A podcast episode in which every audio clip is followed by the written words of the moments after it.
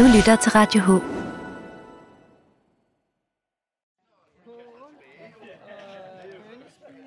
Torsdag den 10. juni afholdt Frivillig Center Fredensborg sin årlige generalforsamling.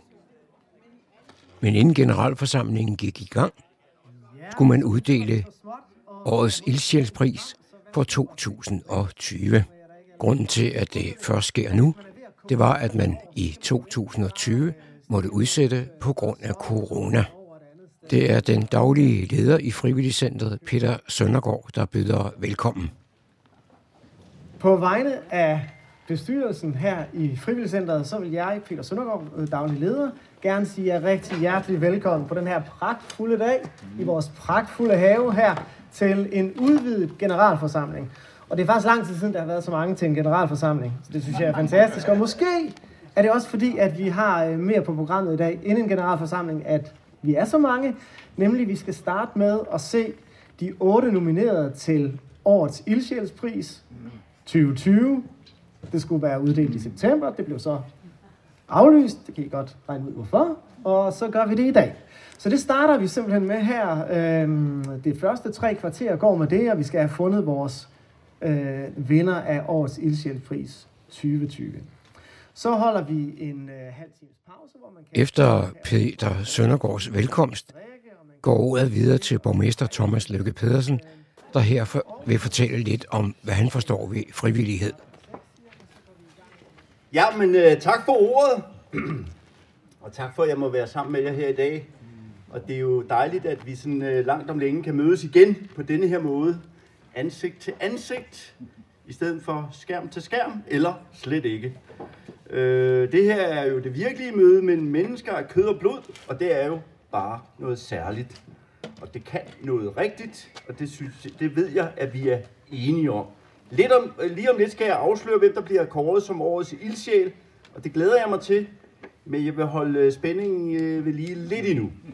For jeg synes, det er vigtigt at sige, at jeg ved, ved at disse mange måneder, alt for mange måneder med nedlukninger, restriktioner, har været rigtig svær og bøvlet. Det har været en svær og bøvlet tid for os alle sammen, ikke mindst også fra kommunen. Men det har selvfølgelig også været for jer som privatpersoner og som frivillige. For med, med til det, det frivillige arbejde, der hører jo lige præcis ideen med at mødes ansigt til ansigt og være sammen om noget i et stærkt og givende fællesskab. Bevares mange sociale relationer kan, jo, kan man jo vedligeholde over computeren, men det er svært at udvikle og opbygge nye relationer i fællesskab på et online-møde og på computerskærmen. Jeg tror der, derfor også, at mange af jer også har oplevet, at det er sværere at bygge tillid og fortrolighed, hvis man ikke mødes og ser hinanden i øjnene. Øh, derfor er jeg faktisk også lidt nervøs for, hvor stor en omkostning for den mentale sundhed, som vores langvarige nedlukning desværre har medført. Ikke mindst for vores unge mennesker. Og netop mental sundhed, fællesskab og frivillighed er rigtig ofte hinandens forudsætninger. Men nu skal det jo heller ikke være sådan, øh, at jeg er sortseer. Jeg tror jo, vi er jo en af de lande i verden, der har klaret sig bedst igennem coronaen. Skal vi ikke lige give øh, hele Folketinget en hånd på det? Det synes jeg. Og, og de siger jo også, at økonomien har aldrig været bedre i det her land, og det kan man jo undre sig over. Men jeg har også øh, hørt noget om, at vi har lånt en forfærdelig masse penge, men det skal vi ikke tale om i dag. Nå. Så, øh, og der er jo dybest set ikke andet at gøre, end at komme videre og arbejde med det frivillige arbejde hurtigst muligt. Og det håber jeg også, I er helt med på, og I må ikke tvivle et eneste sekund på, at I har min og hele byrådets opbakning og tillid til det arbejde, som I, som I udfører. Jeg vil gerne på hele byrådets vegne sige et kæmpe stort tak for jeres indsats og engagement. Og øh, nu vil jeg øh, holde spændingen lidt ude i strækt arm øh, et sekund endnu, for nu skal vi til at finde ud af, hvem der bliver årets ildsjæl. Så er det konstitueret formand Kjell Kravlund, der går til mikrofonen. Ja, jeg her jo som, hvad skal vi sige, vikarformand, øh, konstitueret formand, og øh, jeg vil også gerne sige et par ord til introduktionen her. Det vi er i gang med, det er jo et hængeparti fra, fra sidste år, og øh, der blev det ikke uddelt. Vi nåede det jo ikke på grund af coronaen. Vi var ellers lige klar til at holde frivillig fredag. Vi havde udvalgt, øh, hvem det skulle have det, øh, men nåede ikke at afholde det. Vi har i dag øh, et øh, stærkt felt af nominerede. Vi har otte nominerede øh, personer eller organisationer, grupper. Øh, og øh, vinderen får jo, ud over æren, også en gavesjek på 5.000 kroner.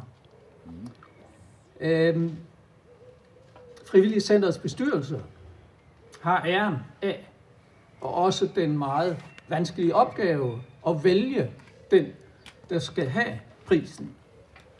Det er ikke nogen let beslutning. Det har der heller ikke været i år. Men det er jo det, man kalder en positiv udfordring. Det, som er lagt til grund, er, ildsjælsprisen skal ses som en påskørelse til en organisation eller privatperson, der har gjort noget særligt for det frivillige sociale arbejde.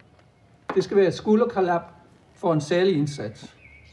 Har skabt opmærksomhed omkring det frivillige sociale arbejde, har fremmet samarbejdet på tværs af arbejdet i den frivillige verden, er en rollemodel, og med sit virke har øget interessen for det frivillige sociale arbejde, har motiveret og højnet interessen for det frivillige sociale arbejde.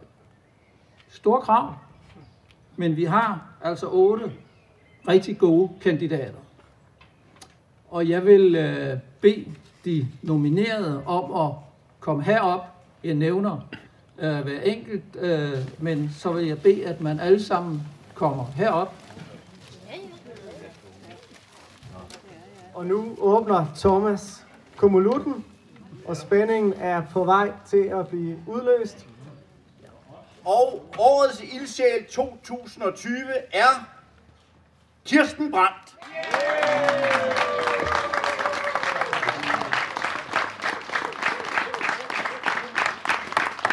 Og ja, lad os se Kirsten heroppe.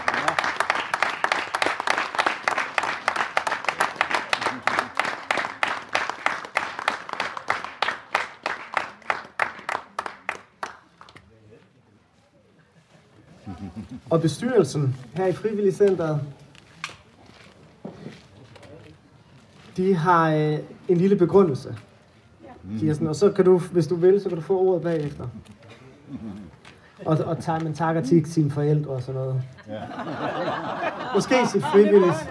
Måske ja, børn, eller borgmester, eller frivillig selv. Man kan takke så mange.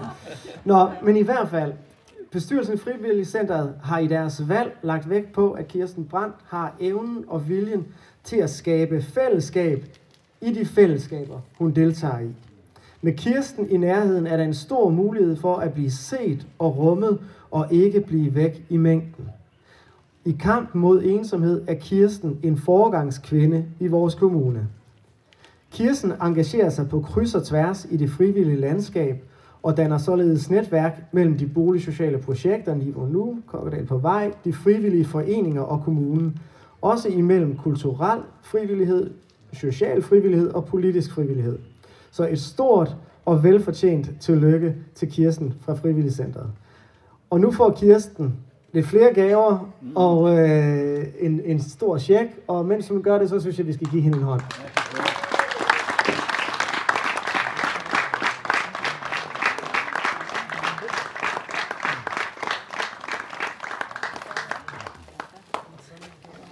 Jeg vil sige rigtig mange tak, og jeg er rigtig glad for, at der er nogen, der ser, hvad jeg render rundt og laver i min fritid. Tak.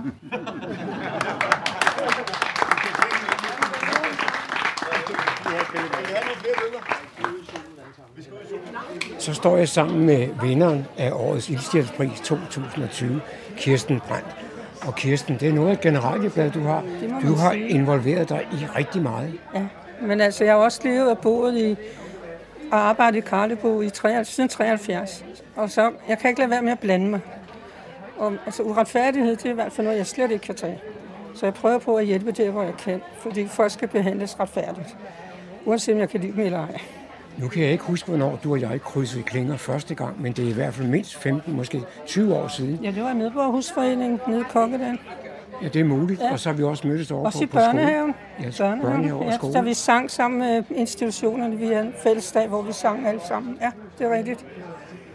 Og nu har du fået prisen. Skal du så hjem og slappe af og, og stoppe med det frivillige arbejde? Nej, det kan jeg godt love dig. Så nu skal jeg have mig en cykel, så jeg kan komme rundt og blive mere mobil. Fordi jeg fik også et nyt knæ sidste år. Og når man ikke kunne komme ned og træne, så er det ikke ret meget, hvad man kan gøre derhjemme alene til. Det virker ikke rigtigt i hvert fald. Så, så Men der, der er stadigvæk lidt gejst, og du skal fortsætte det her. Ja, folk slipper ikke så lidt fra mig. Rigtig hjertelig tillykke. tak skal du have.